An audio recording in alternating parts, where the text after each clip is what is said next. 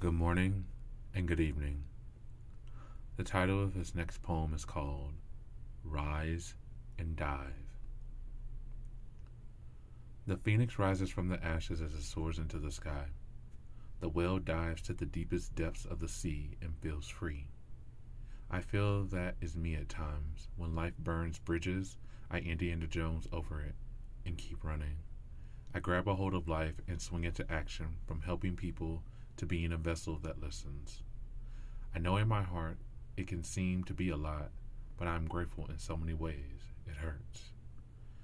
I can say that I want the best, but what does that really mean? Thanks for listening.